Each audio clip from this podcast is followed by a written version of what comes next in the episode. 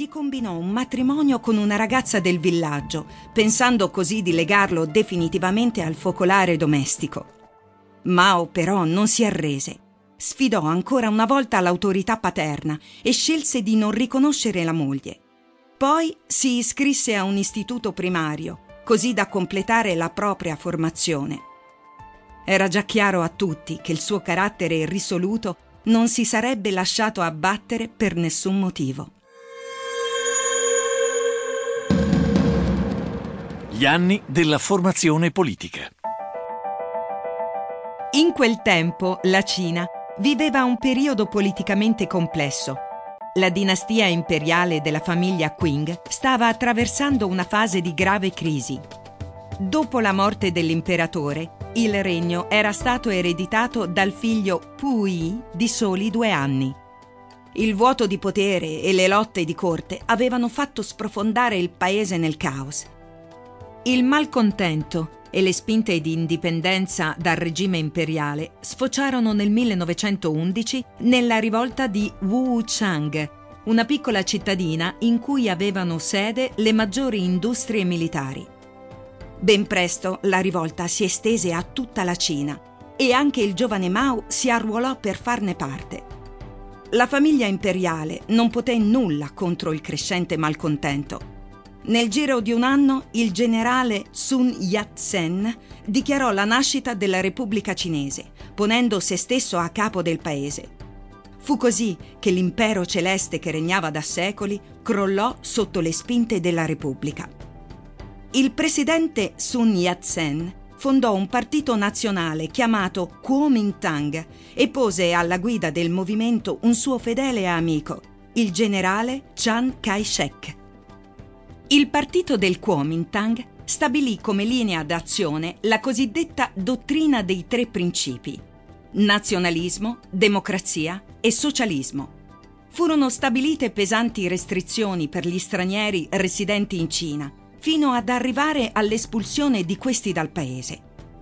Il partito, inoltre, promosse una riforma agraria che permettesse ai contadini di migliorare le proprie condizioni di vita e riscattarsi dagli anni di miseria.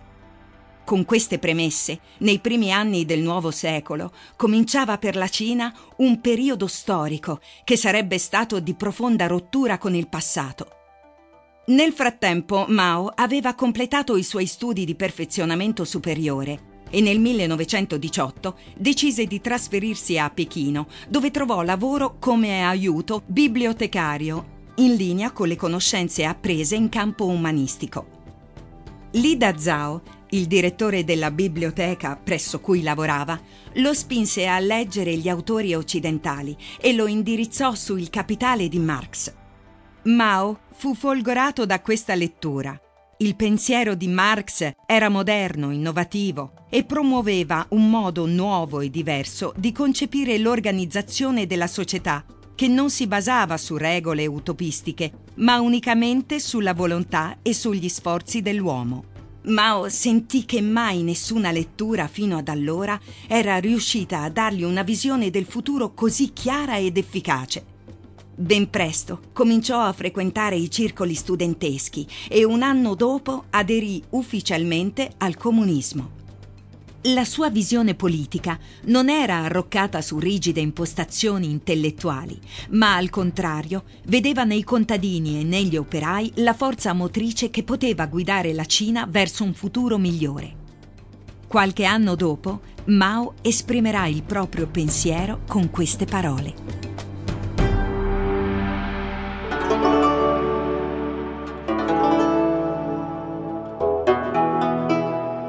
Gli intellettuali potranno assimilare il marxismo appreso nei libri solo integrandosi con gli operai e i contadini e divenendo loro amici.